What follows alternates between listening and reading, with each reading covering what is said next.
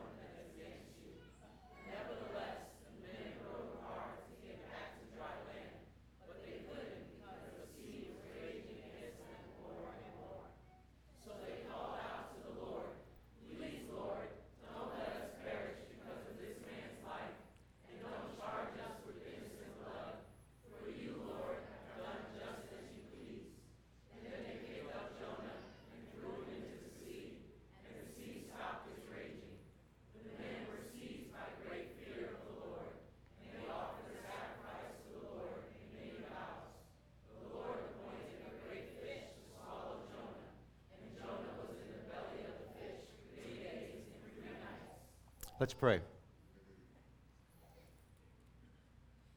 Lord, we pray at this moment because to do what we are about to do, we need your help. I pray for myself that every word I speak would represent your grace and your glory well. And I pray for my brothers and sisters that you would break down the walls of our defensiveness the distraction of our minds, the fact that we can sit and think that someone else needs what we need to hear, and open our hearts to the good things that you have for us. May we leave this place saying, God has been with us, and it's been a very good thing. In Jesus' name, amen. You may be seated. I want to consider with you this morning three of the most important words that could ever be written.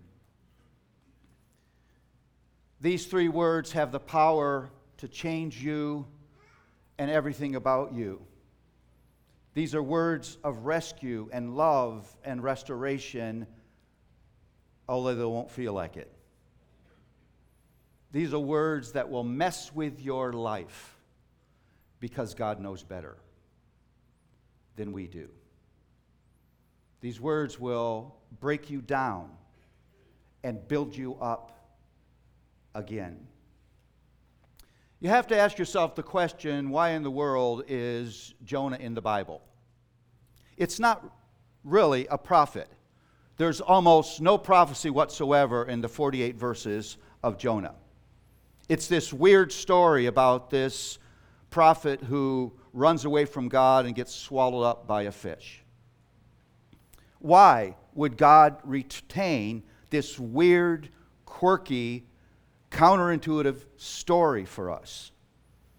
Well, I'm deeply persuaded that Jonah is in the Bible for two reasons. Here's the first one Jonah is an entire biblical worldview in a podcast. It has it all. Jonah presents to us a God of glorious, incalculable grace. Jonah presents to us a world that's terribly broken by sin. Jonah presents to us awesome, beautiful, rescuing, restoring, empowering grace.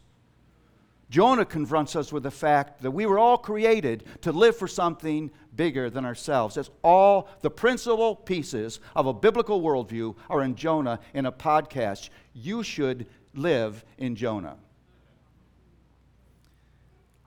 But I think there's something else. I think Jonah's in the Bible because we need our definition of what grace looks like expanded. We need a greater, wider, deeper understanding of how grace operates in our lives. I hear people all the time cry, crying out, Where is the grace of God in my life? And they're getting it. But it's not a cool drink, and it's not a soft pill. It's not release, it's not relief. And because of this narrow definition of grace, we doubt the goodness of God when we are being bathed in the goodness of God. Because our definition of His mercy is too small. Well, you know the story. God calls Jonah to go to Nineveh to preach his message. And Jonah runs in the other direction. If you had Jonah's understanding of geography, this man is going to the other end of the world. He's trying to get as far as he could from God. And I would say to you, don't be too hard on Jonah. What God calls Jonah to, to do is hard. This is a country boy who's called to go to a big city. He's called to go to a culture he does not understand. He's called to face some ethnic prejudice that's inside of him. He's called to preach the kind of message that no one wants to hear. It's a message of judgment. You didn't wake up this morning saying, God, if I could just hear a message of judgment one more time, I'd feel so loved. Don't be too hard on Jonah. I think there are ways in which everyone in this room runs from God. Because running is seldom a matter of location. If you use your mouth to communicate your anger and not God's grace, you are running from God.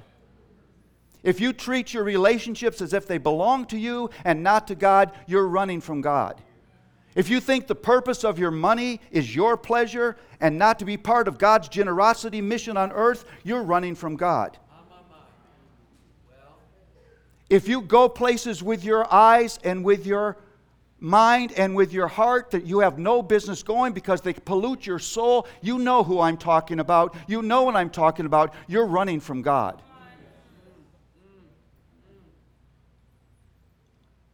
Maybe you ought to open your heart this morning and fire your inner lawyer and say, Could it be that even though I'm here on Sunday morning, I'm running from God?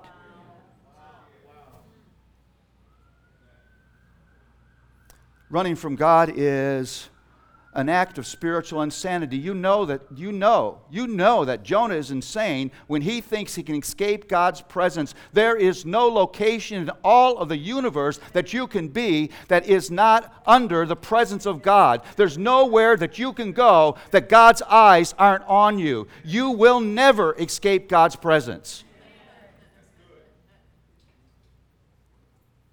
You know you're in the midst of spiritual insanity when you're telling your thing, yourself things that God says are wrong will turn out okay. Lust will not turn out okay. Selfishness will not turn out okay. Racism will not turn out okay. Living for yourself will not turn out okay deifying your pleasure over the glory of God will not turn out okay. It will not turn out okay. It will not turn out okay. It will not turn out okay. Any moment where, for a moment, you and I are able to believe that we're smarter than God, that our way is better than God, that we know more than God, that our rules are wiser than God, we are in a moment of sad, destructive, debilitating spiritual insanity. Maybe we're more insane than we think we are. I will say this there are moments where there's insanity in this man, where I forget God, I forget his call, and I do what I do regardless of what he says because I want what I want. If you're up in the face of someone so close that they can feel your breath, and you're expressing your anger against that person with words they should never hear, you're not doing that because you're ignorant of the fact that that's wrong. You're doing that because at that moment you don't care what is wrong. You're running from God. I am afraid, brothers and sisters, that we read these passages of Scripture and we separate ourselves from the Jonahs And when you have that self righteous response, you will miss the whole glory of what follows. You only ever will seek and celebrate the good news of God's grace if you'll receive the horrible bad news of your own sin.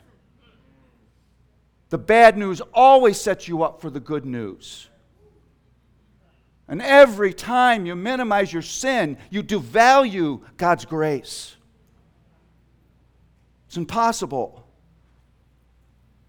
not to minimize sin and rob grace of its value. Maybe this is in the Bible because there's a whole lot of Jonah in all of us.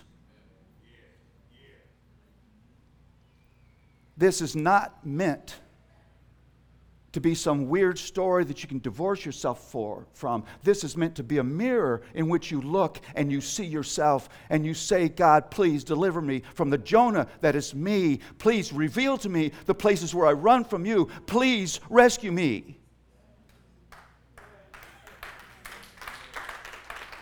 God forbid that a response would be, I'm glad I'm not like Jonah.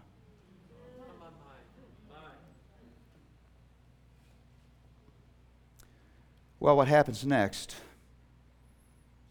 is those three words. I love these three words. It is the distinct honor of my life that I can spend my life unpacking these three words. But the Lord. It is the power and the glory and the grace of the divine interruption. I have to, I have to be honest with you. If I was the person in charge, Jonah would have been a short book. Three verses. You run from me, you're done. like, I got plenty of prophets. You know, it's like if there's a want for prophets, you go, I'll just get another prophet. I'm the Lord.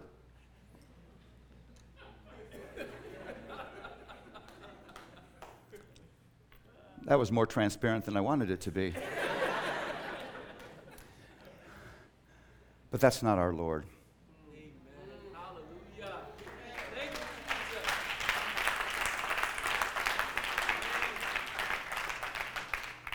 There'd have been, there would have been no covenant promises but the Lord. There would have been no redemption from, from Egypt but the Lord. There would have been no law given but the Lord. There have been no manna but the Lord. There would have been no promised land but the Lord. There would have been no defeat of the nations but the Lord. There would have been no temple but the Lord. There would have been no prophets but the Lord. There would have been no incarnation but the Lord. There would have been no cross but the Lord. There have been no resurrection but the Lord. There'd have been no church but the Lord. There'd be no scripture but the Lord. No one would be in this room but the Lord.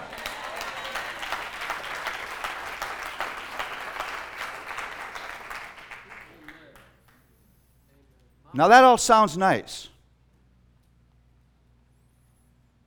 But you got to read what follows but the Lord. But the Lord hurled a great wind upon the sea, and there was a mighty tempest, storm. But the Lord, God will trouble you. God will send winds that you don't want in your life. God will send storms so big they freak out seasoned sailors. That's what the passage says. These guys in the middle of a storm all of a sudden became deists. they all became theologians. They were so scared. They say that there's no atheists in a sinking ship.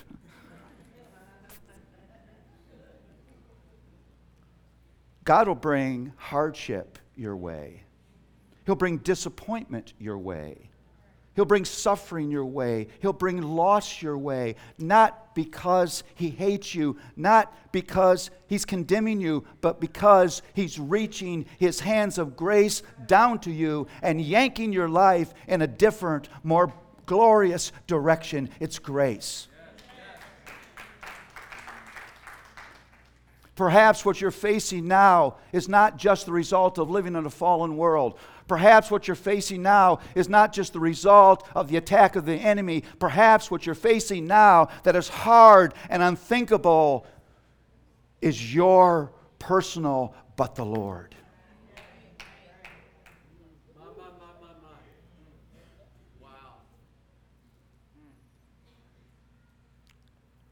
God interrupted this man's life, but it wasn't a gentle hand. It wasn't a whisper in his ear, it was a storm.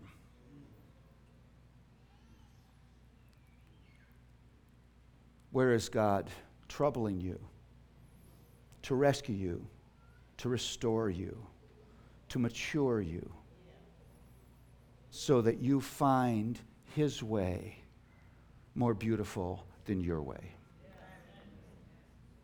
But the Lord. Well, as I've said, these guys are freaking out. They're trying to figure out what's going on here. They, they find Jonah in the bottom of the boat sleeping. Can, can you believe it? Sleeping. And they finally decide they're going to cast lots to figure out who's at fault for this storm. These guys are just trying anything. And the lot falls on Jonah. And they ask Jonah, like, who are you? Where are you from? Help us out here. It's very, very important to understand that the words of Scripture, the very words of Scripture, are ordained by God. Amen. There's a specificity in those words, and they're retained for our good. And sometimes I think as we get caught up in these stories, we, we miss the dynamism of specific phraseology here. Notice, notice Jonah's response. I'm going to read it here. I'm reading the ESV. I am a Hebrew, and I fear the Lord, the God of heaven. I think, says that their worship, I think fear is actually a better translation. I am a Hebrew. I fear the Lord, the God of heaven. Does anything sound weird about that to you? You ought to be saying, thinking, this is strange, this is weird. This is not a man who's acting like he fears the Lord. What is this man talking about? And I believe the reason that this is retained for us is to help us to be, begin to understand and confess the potential gap between our confessional theology and our street level functional theology. It's possible in your confessional theological outline to be a God-fearer and on Tuesday act like you have no fear of God inside of you. It's possible to say you believe in the sovereignty of God and you live in fear and panic and timidity all the time.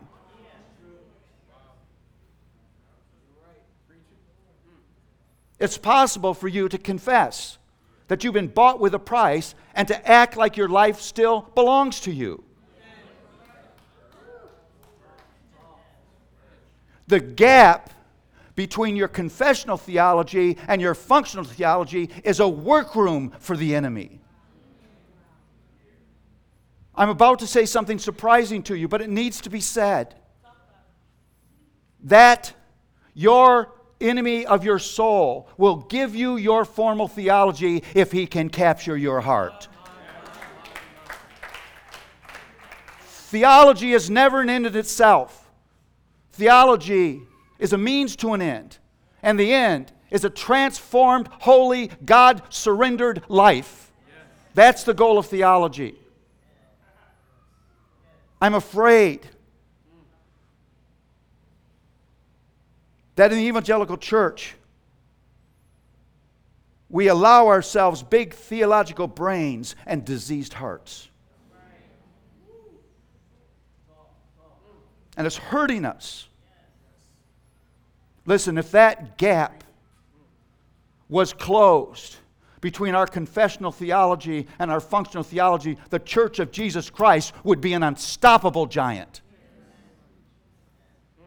It's robbing us of our power. The statistics say that 80% of the money given in Christ's church is given by 20% of the people.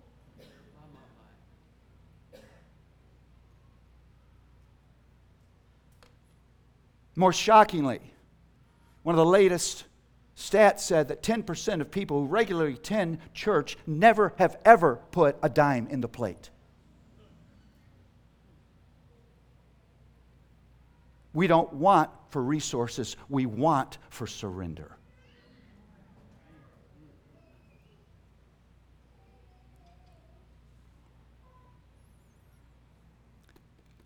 This upsets me. It upsets me for me. Because I know no one in this room could be honest without saying that gap still exists places in my life. Lord, may my life be an example of what I believe. The biblical truth is if you don't live your belief, you don't actually believe it.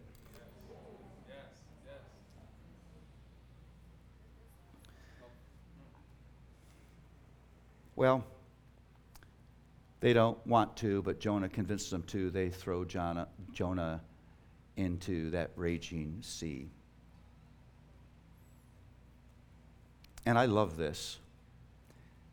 And the Lord appointed a great fish. Don't you love that phrase? you are you are meant to just have your mind blown at the specificity of the extent of the sovereignty of God.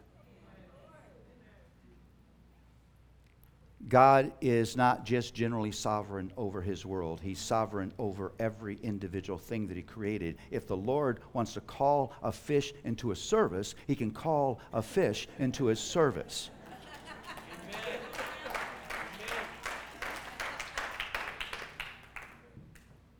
You're going to have to fight with your mechanical, scientific brain that has a mechanical view of the universe and submit yourself to the way Scripture thinks about how the universe functions. It functions by the command of the one who created it.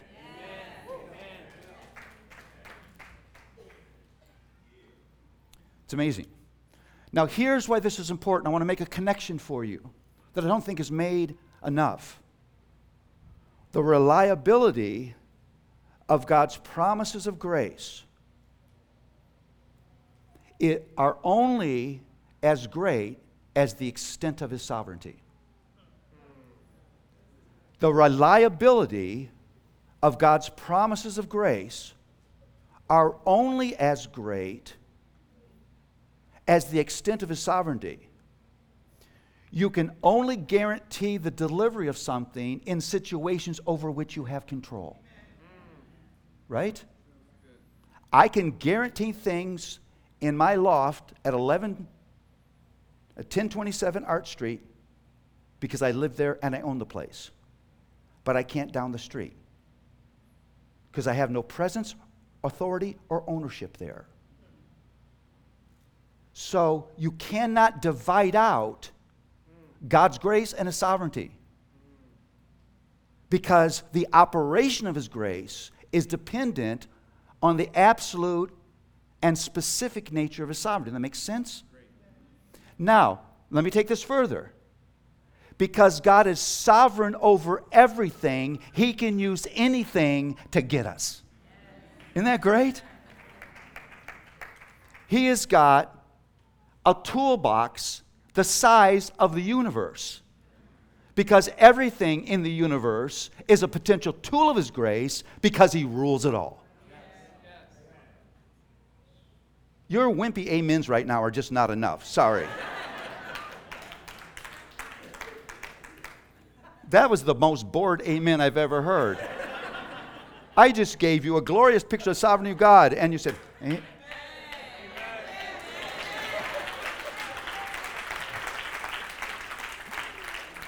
Here's what I heard Amen. wow. Now I love I love where this goes because it's just so incredibly helpful. Now we get to eavesdrop on a private conversation between Jonah and the Lord in the belly of the fish. I I don't know about you, but I'm a visual person. I always get a bit distracted thinking, what was it like? How sticky was this man? what fluids? no. and and you, you were confronted with another thing that operates in us. I, I love how you see the turning of Jonah's heart in this prayer. Because notice how he begins. I called out to the Lord out of my distress. Distress? What a euphemistic way of talking about what's going on. This is not distress, this is rebellion. Distress is a hurricane, distress is a loss of a job. This is not distress. This mess is the direct result of rebelling against the call of the Lord. This is disobedience. Don't pray self excusing prayers of confession. Jesus died for your sin so you could stop taking yourself off the hook. Stop it. When someone asks you how your week was, this is the body of Christ. We can be honest because nothing could ever be revealed about us that's covered by the blood of Jesus. Don't say the problems were many, but the Lord was faithful. what kind of dumb response is that?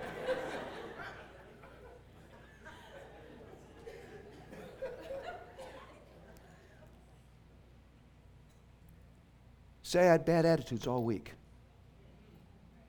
Would you pray for me? I need help. It's been a big struggle for me. Or I'm, a, know, be honest. When you pray, be honest to God. I love what it says in Hosea 14, it's, it's a call to repentance, and God says, Bring w- words with you. And then he says, Make your lips like bowls. He's saying, instead of the sacrifice of a calf, give me your words, give me your confession. It is actually easier to kill an animal than it is to kill your defensive heart and come to God.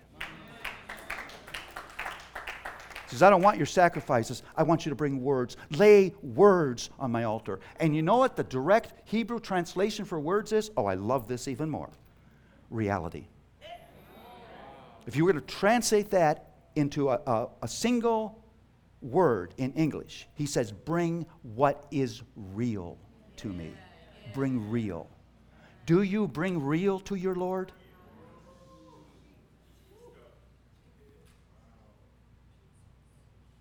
You don't pray, Lord, help me, I'm having problems in my marriage. What does that mean? Like you drove with your wife into some kind of problem? Confess. The Lord is not surprised. There's nothing you'll ever confess that shocks him. He sees your heart already.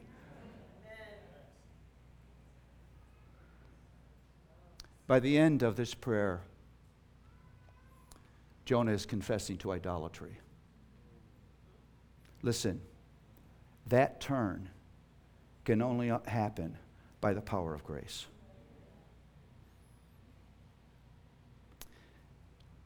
Well, the end of chapter 2 is this way and the Lord spoke to the fish,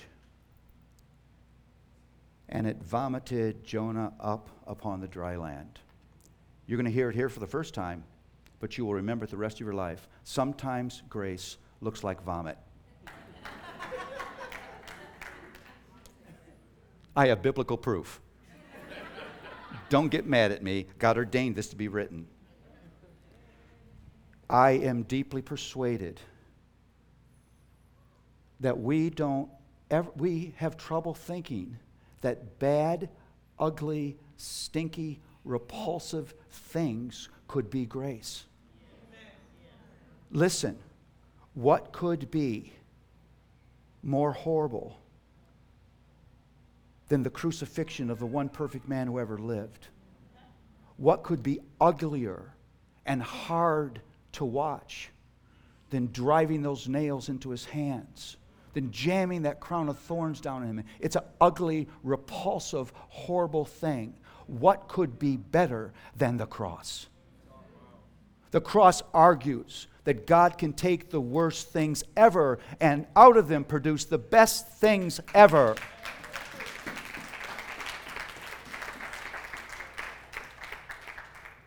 This moment this vomitous moment is a finger pointing to the cross of Jesus Christ, where the darkest, ugliest, most horrible thing, if you had to watch it on your television, you'd turn it off and you'd say, I can't watch this.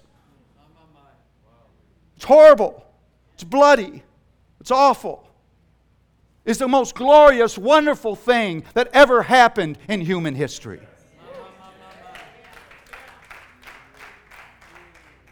God takes the darkest things ever to produce the best things ever. Don't limit the creativity of your master as he moves towards you in grace.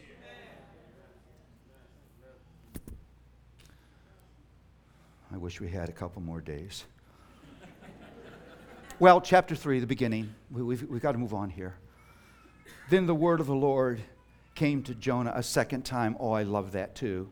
I love that. I love that. I love that. Listen, the gospel of Jesus Christ, the whole move of the biblical narrative, is a story of fresh starts and new beginnings.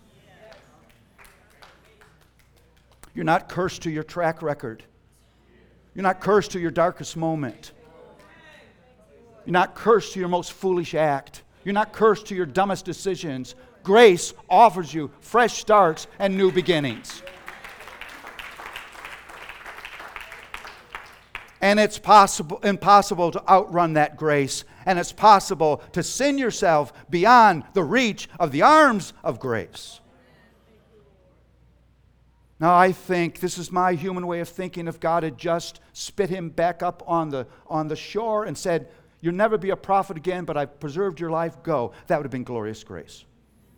But the fact that God continues to use this recalcitrant man is grace I can't wrap words around.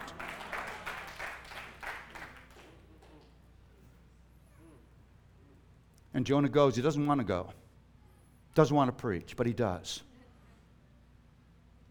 And that preaching is in, in with God's power, and an entire city, from the greatest to the least, repents. Here's the message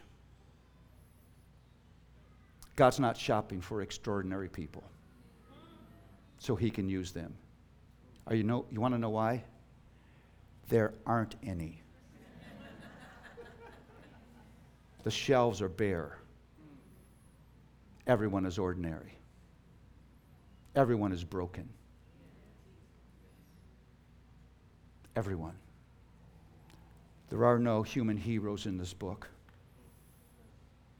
Check their biographies. They're all broken. There's one hero, the Lord Almighty.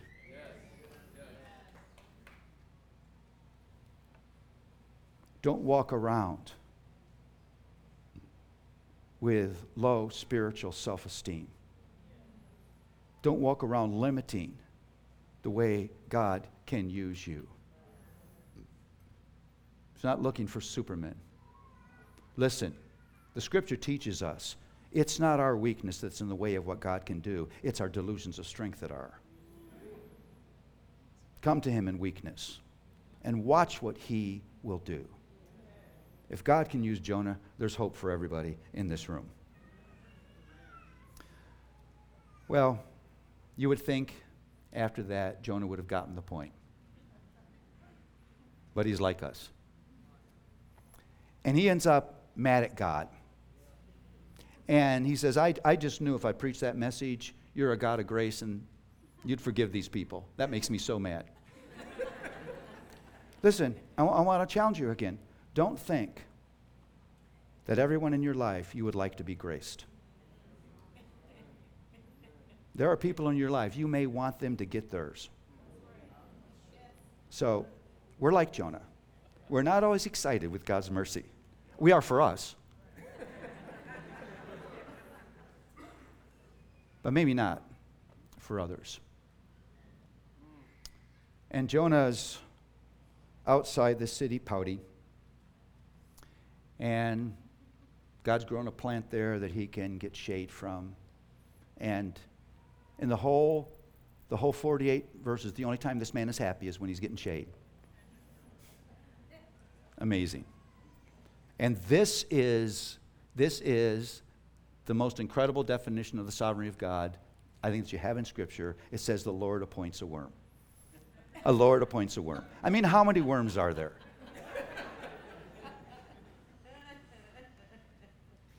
Okay, worm 536 billion, 337 million, 423,674. Go eat that plant. Yes, sir.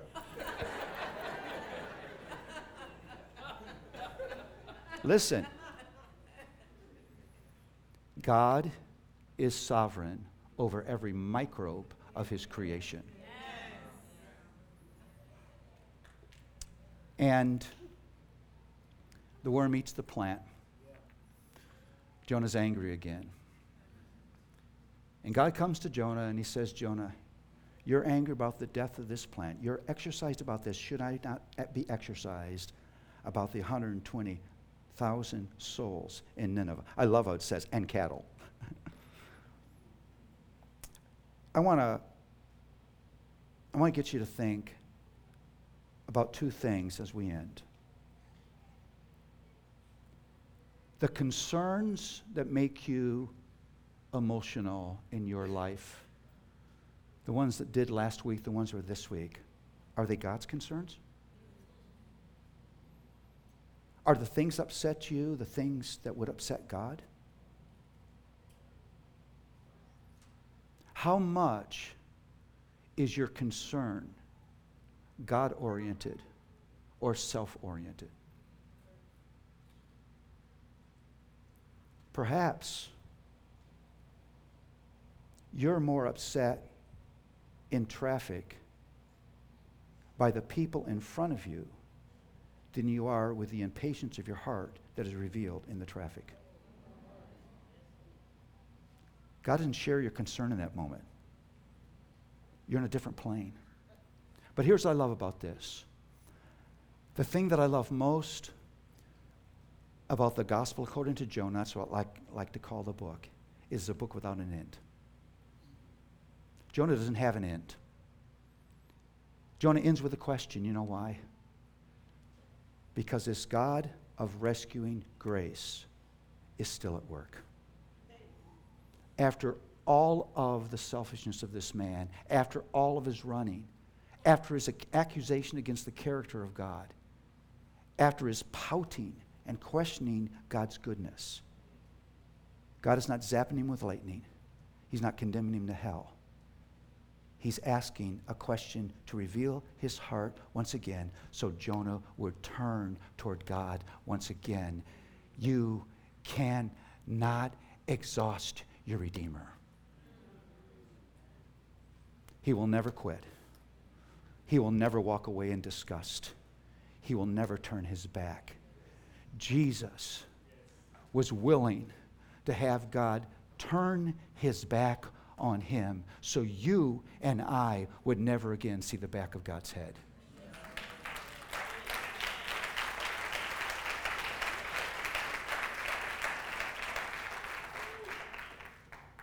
That last question is inexhaustible grace. You can't exhaust this grace. I, I, I read through Jonah, and there's so many places where I'd have to honestly say, I would have been done. Enough already. You see, your hope is not in your theological knowledge. Your hope is not in the depth of your faith. Your hope is not in the degree of your ministry exercise. Because none of those things would ever be possible apart from the one thing that is your hope it's this God of inexhaustible grace.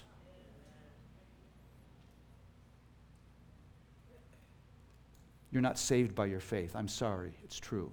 You're saved by grace because without grace, you would not be able to exercise that faith.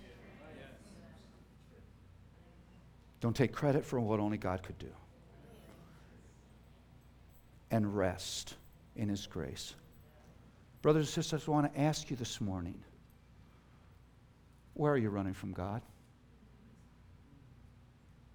Where do you think you know better?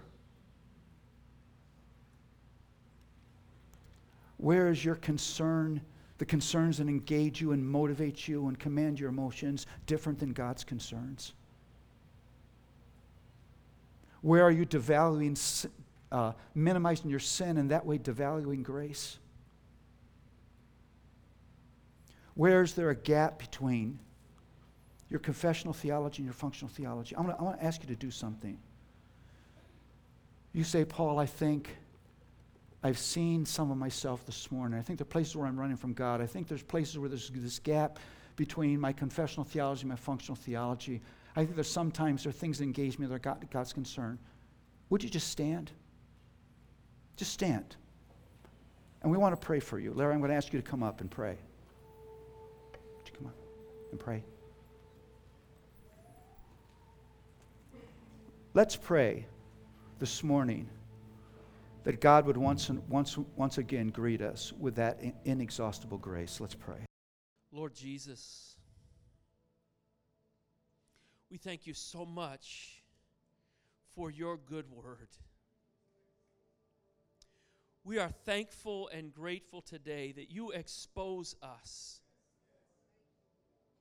Lord, you haven't allowed us to simply hide but even today in this room, by your Spirit, by your word, through your servant, you have unearthed, realities that we wanted to keep hidden, but you wouldn't let them stay hidden. You know about us what no one else in the world knows about us.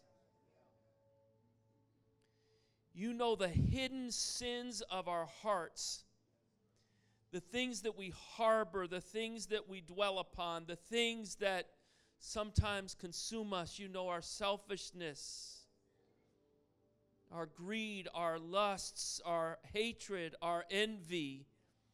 You know all of those things, oh God that are in us, that are not like you, and that you want to purge from our lives. We thank you that you don't throw us out when we fail, or when we fail again, or when we fail again but you pursue us.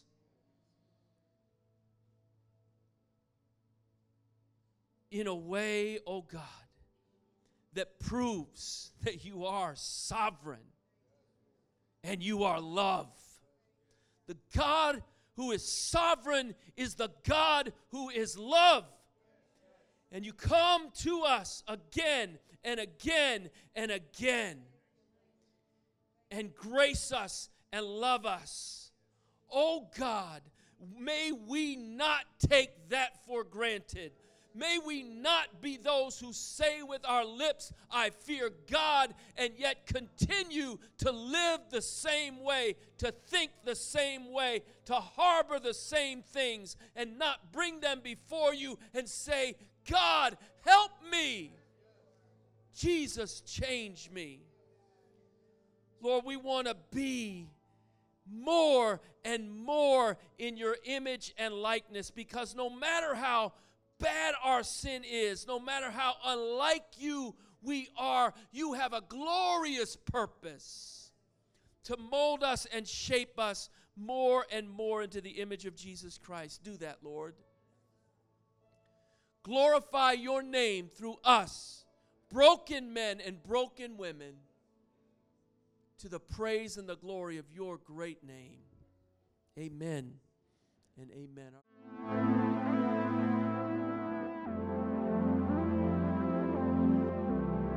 Thank you for tuning in to today's message. I hope that it was a blessing to you and it was aiding in your life to help you to show off the glory of Christ in every area of life.